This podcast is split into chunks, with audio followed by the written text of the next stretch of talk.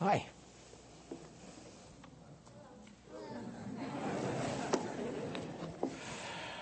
I lost my little black book like this uh, in the cafeteria, and it's my favorite, and it had my favorite pen.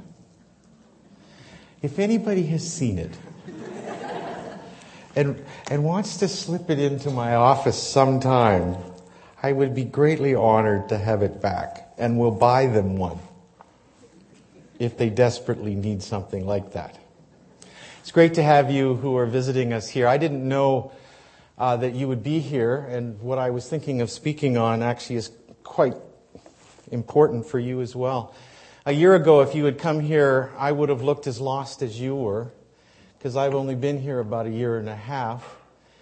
And a year ago, I was still trying to understand what this place was and, and why God had called me to this place. Uh, and now I can say to you, welcome to a very, very special place. Uh, a place that I am proud to, to serve as the president and to people who I am proud to call colleagues and uh, students. Uh, one of the students, uh, I guess it's become known that I have a bit of an open uh, office policy, even though Kathy's trying to make sure that doesn't happen. Um, so she dropped by just to ask a few questions, and she told me about the kind of person of faith that she wanted to be, uh, which is very much what I call a dissident disciple. She wants to do things counterculture. She wants to be some someone for Jesus.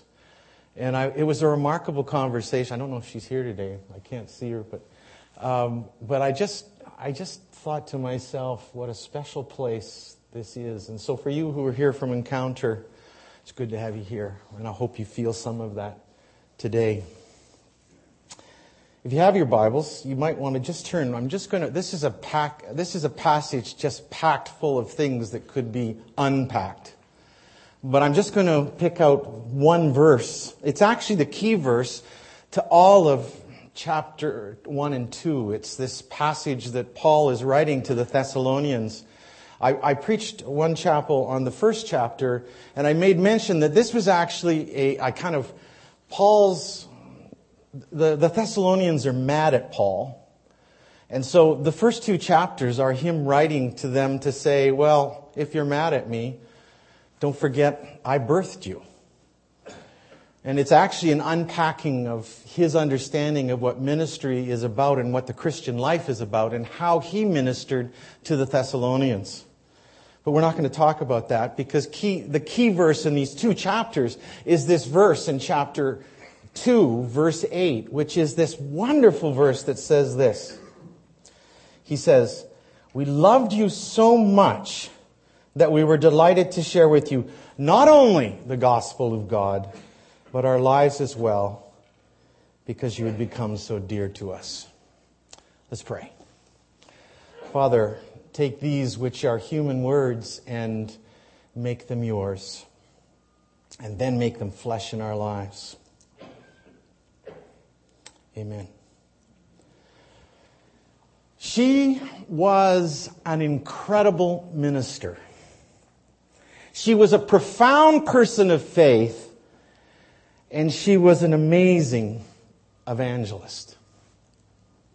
She had become a person of faith when she was a young adult studying for a year in South Africa. It was during the time of apartheid.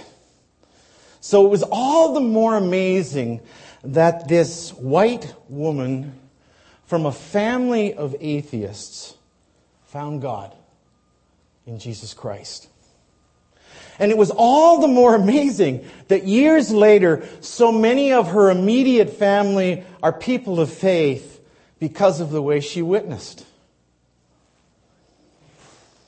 At the Lausanne conference in Cape Town a year and a half ago, she and I sat in a restaurant in a town called Stellenbosch, where the famous Afrikaan Apartheid University had been situated that she had studied in.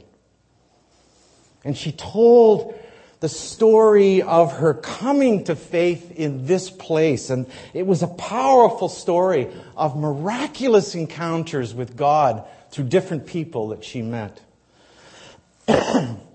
She came back from South Africa and she finished her studies, went on to seminary, and she began to work with InterVarsity Christian Fellowship on the campus of McMaster University. And oh, how God used her. It was the 90s. And she thought outside of the box because, frankly, she didn't know any better.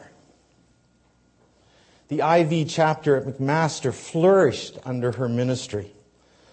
And one particular aspect of that ministry was the one that attracted young students to a worship service at the pub that was there on campus. It became known as the Church in the John. The John was the name of the pub. And it was amazing to watch. Sometimes 600 students packing into this well known establishment to sing and to pray and to worship, and most importantly, to find God. Great Christian minds would come to this worship service in the pub.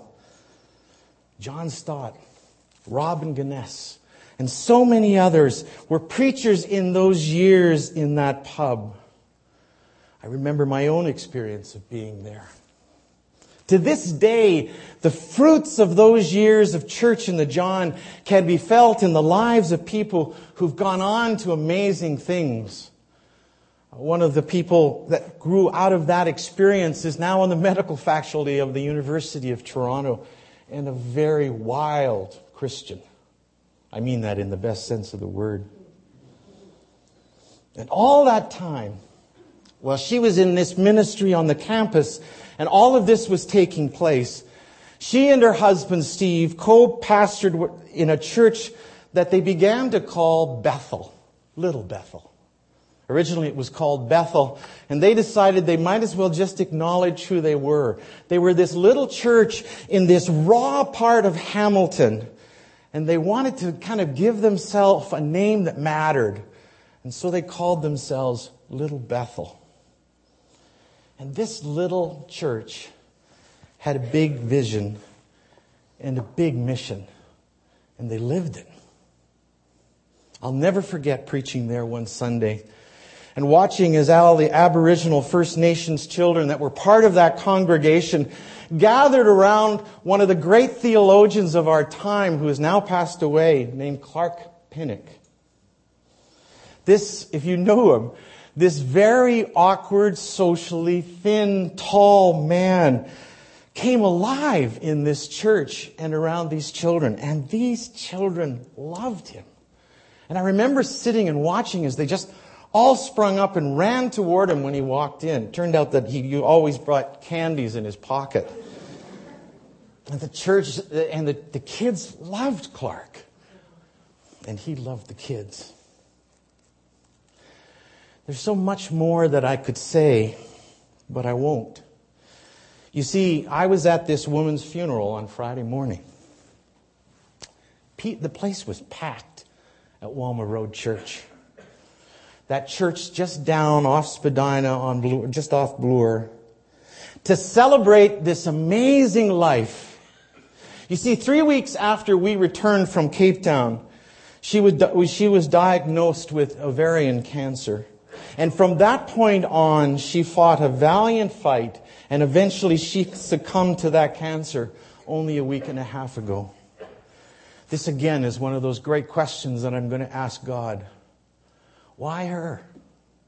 I could think of a pile of other Christians that could have gone before. And I would include myself in that. I could think of so many people that should have gone way before. But God, for some reason, called her home. I can't tell you why, but all through the service, I found myself thinking of this chapter in Paul's letter to the Thessalonians, and in particular, to verse 8. It's because she lived it. We loved you so much that we delighted in you, so we didn't just share our words with you, we shared our very lives. Buff's, that was her name, Buff Cox. Her real name was Elizabeth, but as a child she was called Buff. She always had to explain that. Buff's impact was directly related to the way that she shared her life with people. Over and over in this funeral, people talked about her hospitality and the way that she opened the doors and their home, the way she and Steve lived in opening their home to people. We loved you so much that we delighted in you. We didn't just share our words, but we shared our very lives. That should be the byline for Tyndale faculty and staff, for the way that we see students.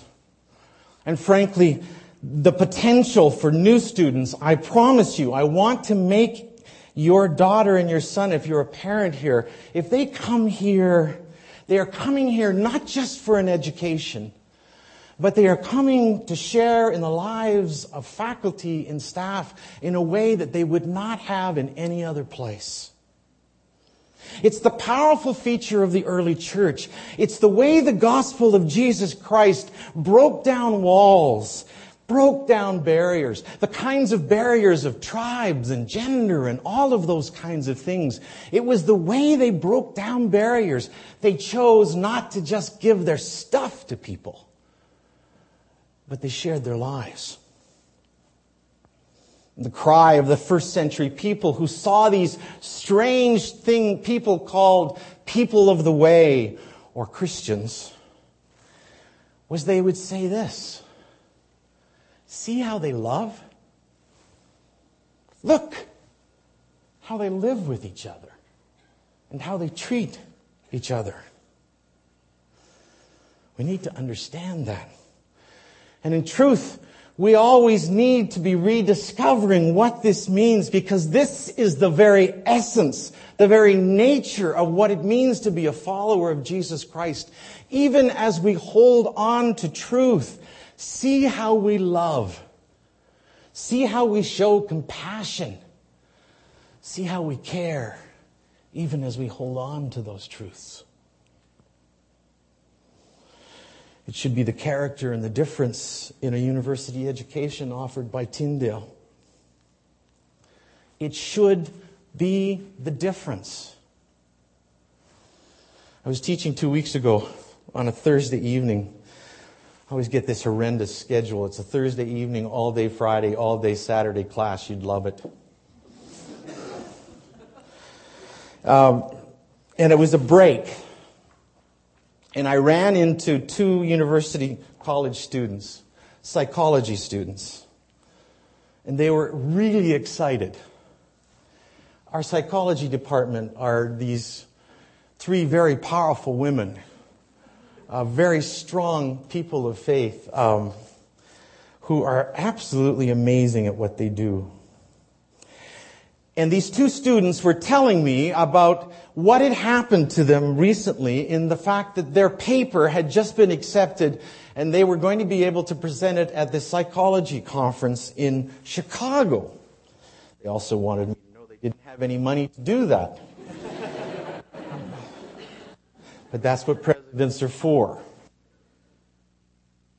They told me how excited they were they were excited because in many ways they as undergraduate students were getting an experience that mostly only master students and PhD students get, but they were getting it because of the professor who I won't name but is sitting in chapel today, who poured her life into those people.